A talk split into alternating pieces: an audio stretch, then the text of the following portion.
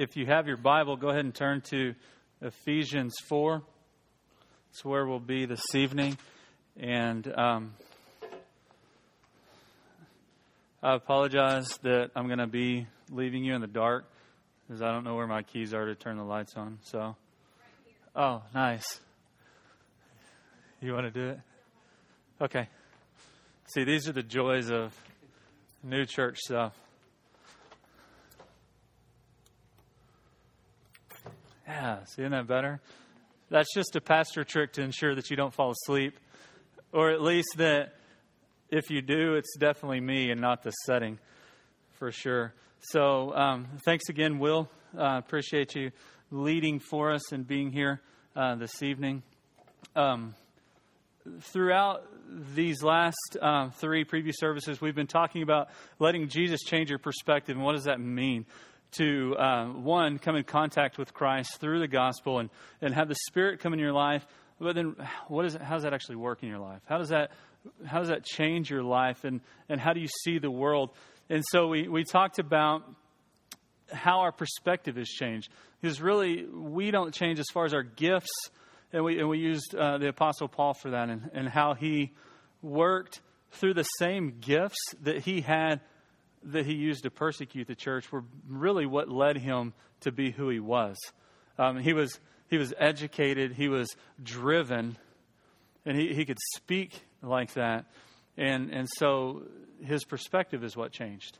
It, his perspective allowed the gifts that he had been given to actually be used for the proper reasons he saw the world in a new perspective. And, and, we've been focusing on what, is, what does that do? How does that work in our lives? And tonight, we finish up this, this short series, um, basically talking about now that we've understood how our perspective can change, and, and, last week talking about how we need to be firm in that obedience to that and, and submit ourselves to the Spirit's guidance. Tonight, we'll say, okay, now that we've changed our personal perspective, how does that work within the church? How, how does that actually work as you gather together? What is the perspective the church then has? And how do we as individuals and, and different parts of the church actually work towards that? And so that's where we'll be. Because we're going to find that while the gospel interacts with us individually, it also interacts through us, through the church, to accomplish God's purpose in uh, this world. So we'll be in Ephesians 4. Um, just real quick, we're going to read verses 15 and 16. So if you'll follow along with that, Ephesians 4, verse 15 and 16, Paul says to the church in Ephesus, Rather, speaking the truth in love, we are to grow up in every way into Him who is the head, into Christ, for whom the whole body, joined and held together by every joint with which it is equipped, when each part is working properly, makes the body grow so that it builds itself up in love. If y'all pray with me, we'll ask God's Spirit to guide us through this, this evening. Father God, we thank you that we can read the words that you gave Paul and, and that they can apply to us now.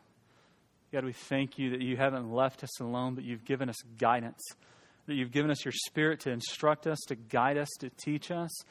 And we just pray that tonight we would submit ourselves to that, that we would allow you to move freely through your word so that we can become changed, that we can be renewed, that we can understand the gospel again in our lives. And it's in Jesus' name I pray. Amen. So if we're going to talk about how is our perspective work in the church, we have to define what is the church. Because if you look at society these days, it's defined all sorts of ways. I mean, is it is it a building? Is it is it just a random group of people that are holding on to beliefs that really don't matter anymore? That seems to be one of the main things right now. It's the the the church, Christian church, is just it's old. They're not smart. That was then. This is now, and so we have to be careful and, and understand that it's critical that we define what the church is. Because if we're using an improper definition, then we'll never be able to go or be effective in what we're trying to do. So, here, watershed, we're going to define church. Uh, the first part of the definition, like this the, the church is all people who, through the power of the gospel, have been adopted into God's family. It's just a simple definition. It's all people, all people, past, present, future, that have been adopted into God's family because of what Christ did, because of the power of the gospel. So when we say church, that's the first part. But the, the problem with leaving the definition there is that's, that's, that's kind of abstract. That's what uh, the theologian would say. That's the universal church. It includes everyone. Um, Christians in Africa are in that definition, but they're not here. So, so we have to continue. We have to go further in our definition. So it's not just this merely abstract concept, but we need to go smaller. And so we'll add on the end who gather locally to serve and worship alongside fellow believers. So the church is one this big, it's everyone that has been bought by Christ's sacrifice. But it's also those that gather locally, consistently, alongside fellow believers. So the church is this thing that you can't see, but yet it also meets in this thing that you can grasp. So it's not simply defined in one way, but it is the other. And so we see that while it includes everyone, there, there's, there's one thing that holds that all together. There's one common aspect, even when we include uh, the saints of past and then the ones that will come, there's one common denominator, and that's Christ. That's Christ. So when we say the church is all those that have been adopted into God's family, it's all those that have been adopted to God's family by the work of Christ. And so we gather together locally also, as we are now. And it, this reveals that the church isn't merely a place, but it's a people. Paul uses that further in Ephesians 5 when, he, when he's telling husbands how to love their wives, how Christ loved the church and gave himself up for her. Not it, for her, it's a people. Church is a people. The fact that we're in an elementary school demonstrates that perfectly. I get that easier than most people because I can say, look, there's probably teachers working in their classroom right now. Yet we're here gathered as believers. So the church isn't this abstract thing, it's people. It's a group of believers coming together. So when we get there in Ephesians 15 or Ephesians 4 in verse 15, Paul tells us, okay, speak the truth in love. So when he's telling the believers there in that church to speak the truth in love, now we have to define what that truth in love is because he continues, says, but they're to grow into every way into him. So, this truth that they're speaking in love is what pushes them to grow into Christ. So, we have to define what the truth is. And so, we look at that, we think, what is truth? And then, how do we grow? What, what's next? We, we live in this, this world that says, I want to know the next thing that's coming. I want to be prepared. I want, I want to know what's coming. So, okay, if we're supposed to grow, how do we grow? And the answer is the gospel. The answer is the gospel because the gospel points us to Christ, points us to God how holy, how righteous He is, but also points us to our sinfulness, to who we really are. And it doesn't stop there. The gospel shows us that the bridge in between that is Jesus on the cross. And there is a way for us so the truth of the gospel is at the center of everything.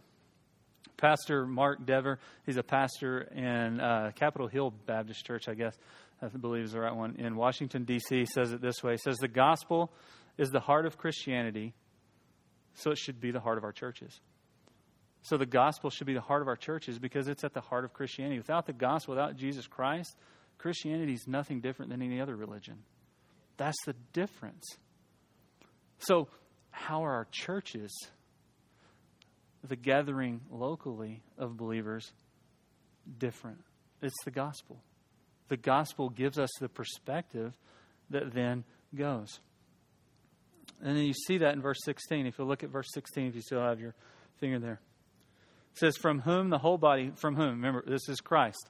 We're growing into Christ. So now, this is what Christ is doing. From whom the whole body, Everyone's into him. The whole body, all the believers, joined and held together by every joint with which it is equipped, which, when each part is working properly, makes the body grow so that it builds itself up in love.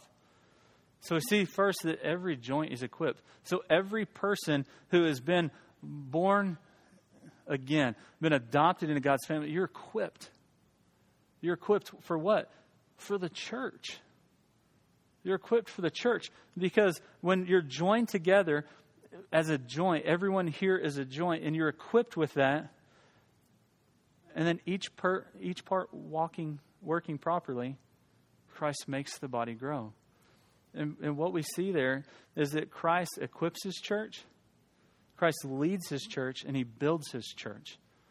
So while the gospel is the center of the church, Christ is the head of that church too.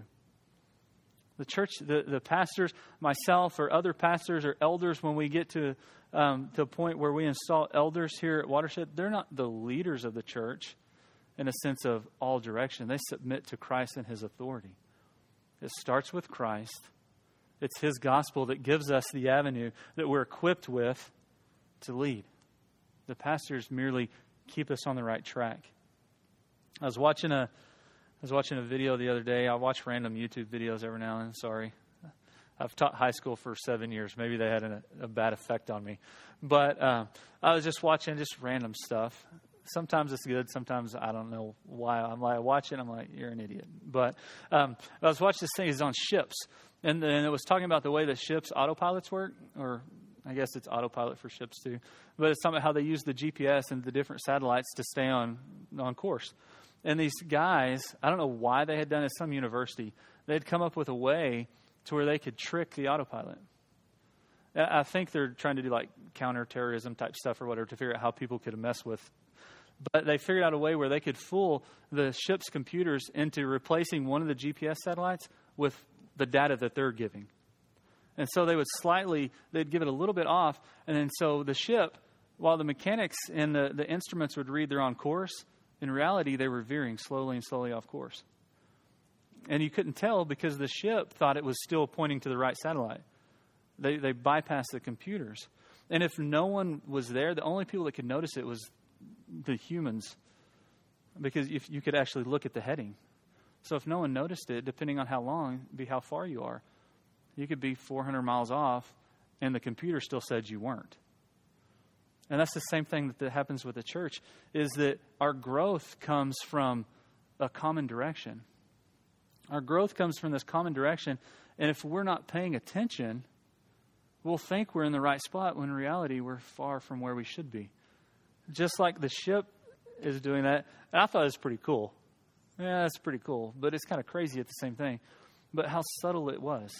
It, it was subtle. It was hours to get them like an hour off course and, as far as coming back. It, it was crazy. And that's the same thing the church does, is that we have to focus on a common direction. And that common direction is given to us by the gospel. Christ has told us what we are to do. He's changed our perspective so we see people differently so that we can go in that common direction. And that's where growth comes. But we have to, uh, real quick, we need to talk about the growth that we're talking. We're not talking growth as in numerical growth. We're not like, if we're in the same direction, 40 people will be here. Okay, we're talking growth as far as salvation. This is growth as people coming to know Him.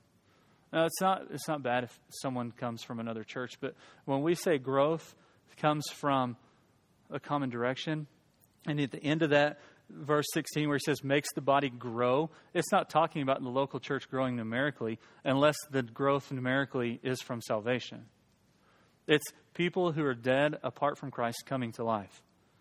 So he equips us and when we're working properly we, he makes the body grow because the gospel is effective when people hear the gospel they change so if a person's already a believer they're already considered part of the church now, there might be life circumstances where they change. Churches, they gather in a different group, and that's fine. But when we say growth of the body, we want growth as in people coming to salvation. That's the point of this. The point of the church is so that people will understand that they are dead in sin without Christ. And so we're to proclaim the gospel. So we see that the church is this dynamic organism and has a bunch of moving parts, and they all function through and they're established by one source. Jesus Christ and his gospel. Okay? But there are different ways that works out. I mean, that's great in theory. You can look at that and be like, that's awesome. And we can stop there and have no idea what to do next. Because we live in the world. We're not, we're not separated. We live in the world. So, how does that actually work out? And that's, that's where we'll spend the rest of our time. How is Watershed Church going to use the gospel as our common direction to share the gospel with those around us? Because that's what the local gathering is for. That's why it's called a gathering, because it's the church that's spread out actually coming together. Okay? And the first way we're going to do that is in our, our lives. I say the gospel lived because it's literally where you are. You got to think, why are you actually here, living here? You know, what, what actually brought you here? We, Lindsay and I came to Lampasas because I applied for jobs everywhere across the state of Texas. I sent out like 36 something applications, uh, two interviews, and I got one job offer, Lampasas. Here we are 10 years later. Okay? So I don't know if that's a bad sign for me that I sent out so many. I just say there was that many qualified people out there.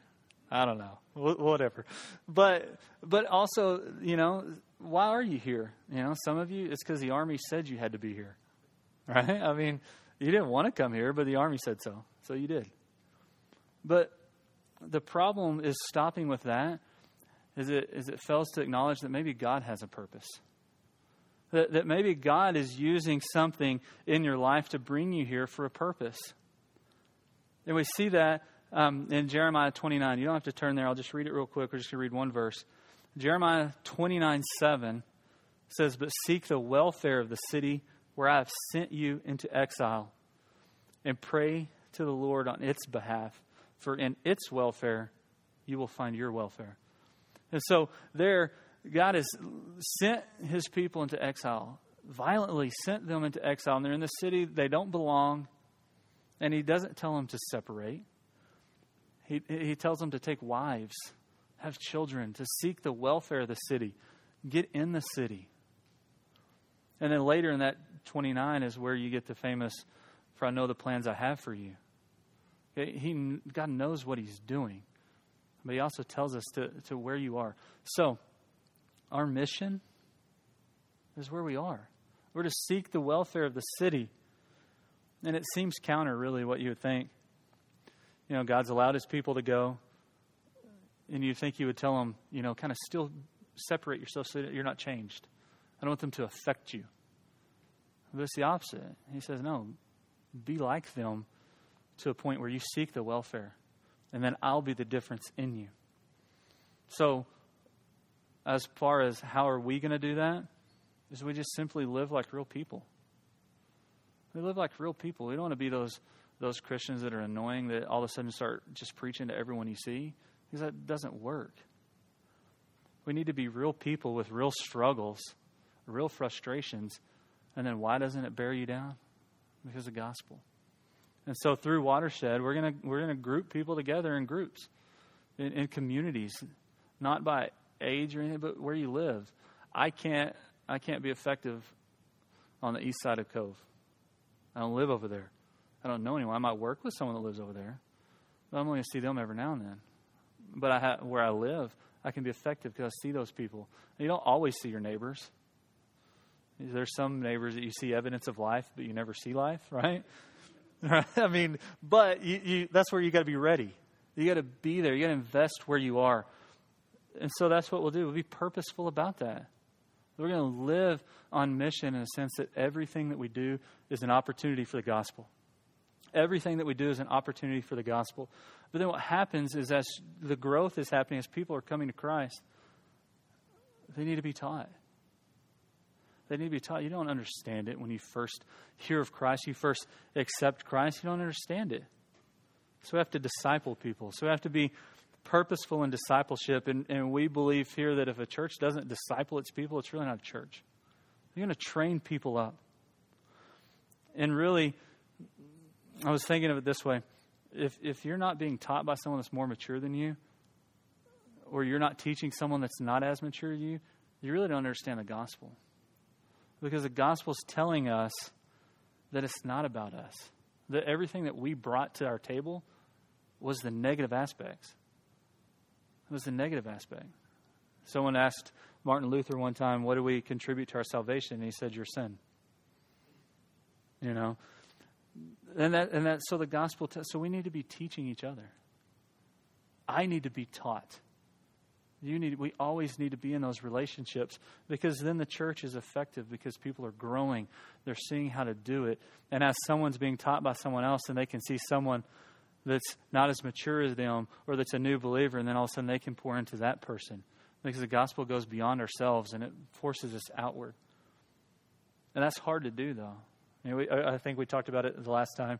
I said that some people just are hard to love. You know, those might be your neighbors that are hard to love. But yet we're called to do it.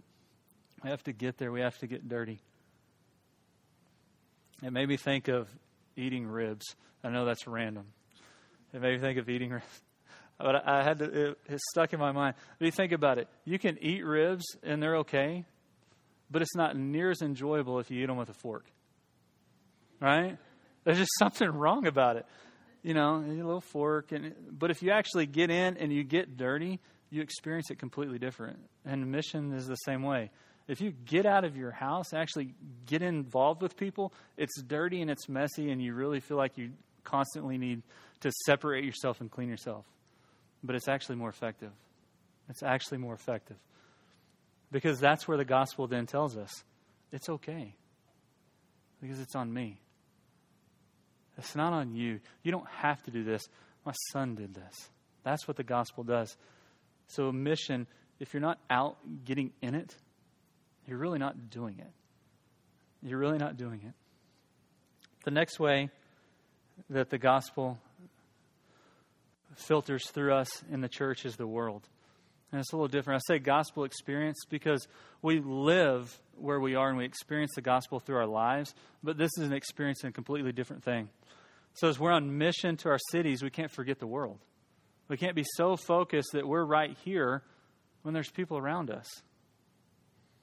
Okay? And, and that's what Jesus, the last thing he said in, in the Gospel of Matthew, in, in 28 19, he says, Go therefore and make disciples of all nations, baptizing them in the name of the Father, Son, and the Holy Spirit, teaching them to observe all I've commanded you. And behold, I'm with you always to the end of the age. That's not a hard command to understand. Go and make disciples where? All nations. Okay? Are we able to do that? Not physically, no. There's not a lot of people that can just go. There's some that can, but not. So, so how will we at Watershed, as a local gathering of believers, how will we go to the nations?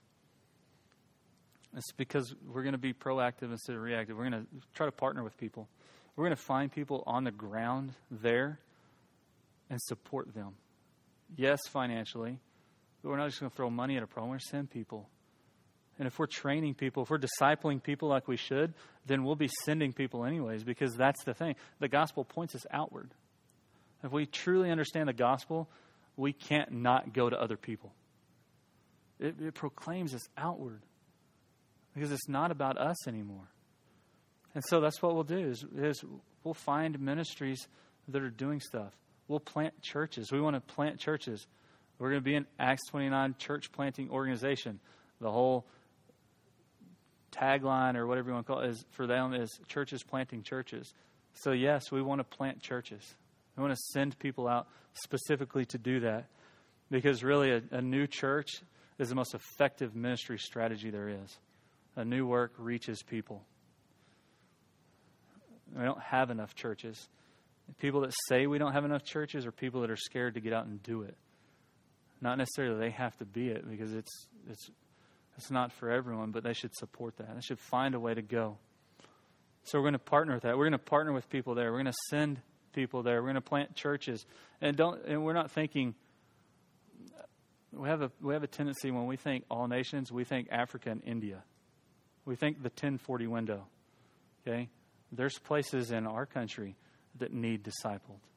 There are places in Europe that are far from it.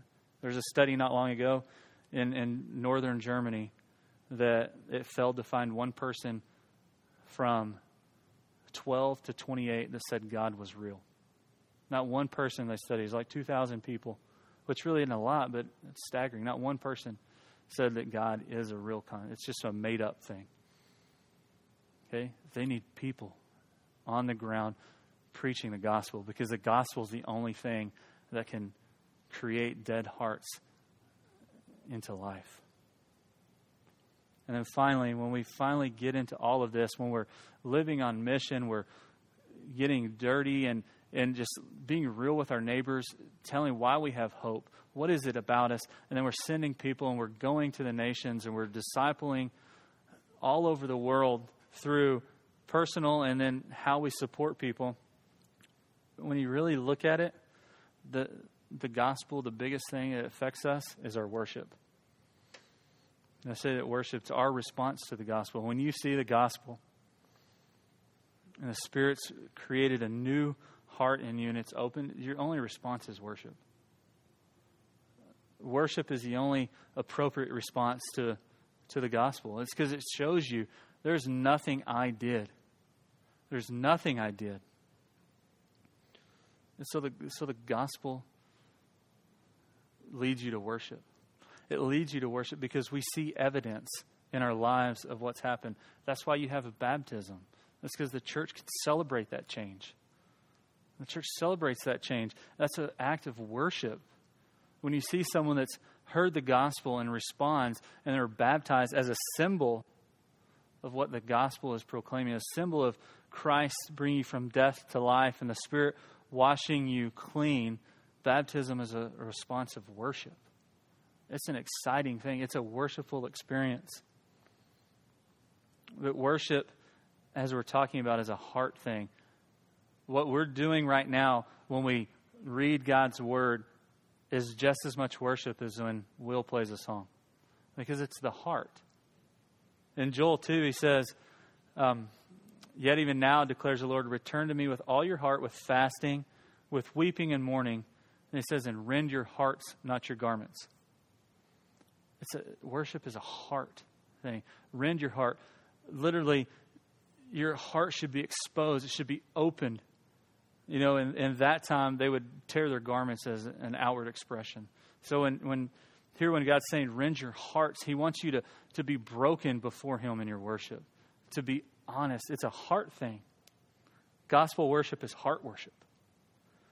And it means that everything that we do while we gather should be a response to the gospel and it should be a worshipful act. That's what we do. It's not for show, it's for love. It's to express love for who we have. There was a book, um, I forgot who wrote it. It's a Stories of Martyrs.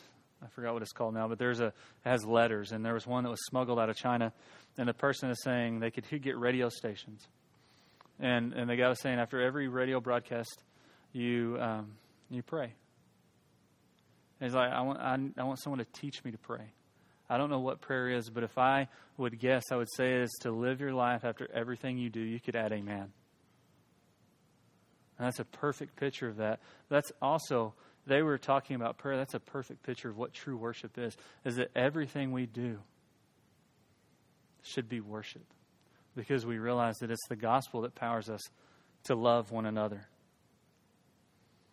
Because really, we won't.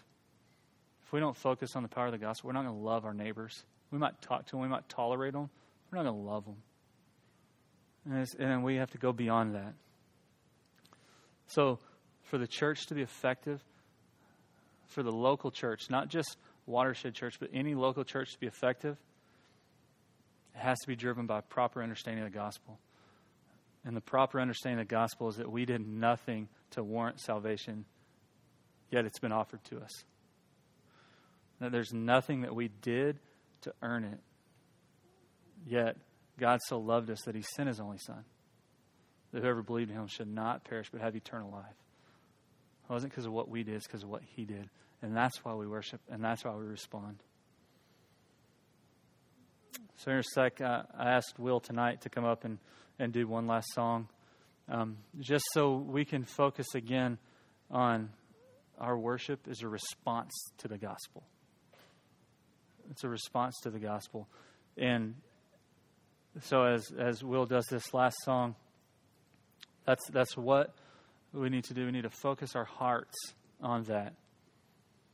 Because that's why we're here, is to give thanks for the good news that is the gospel.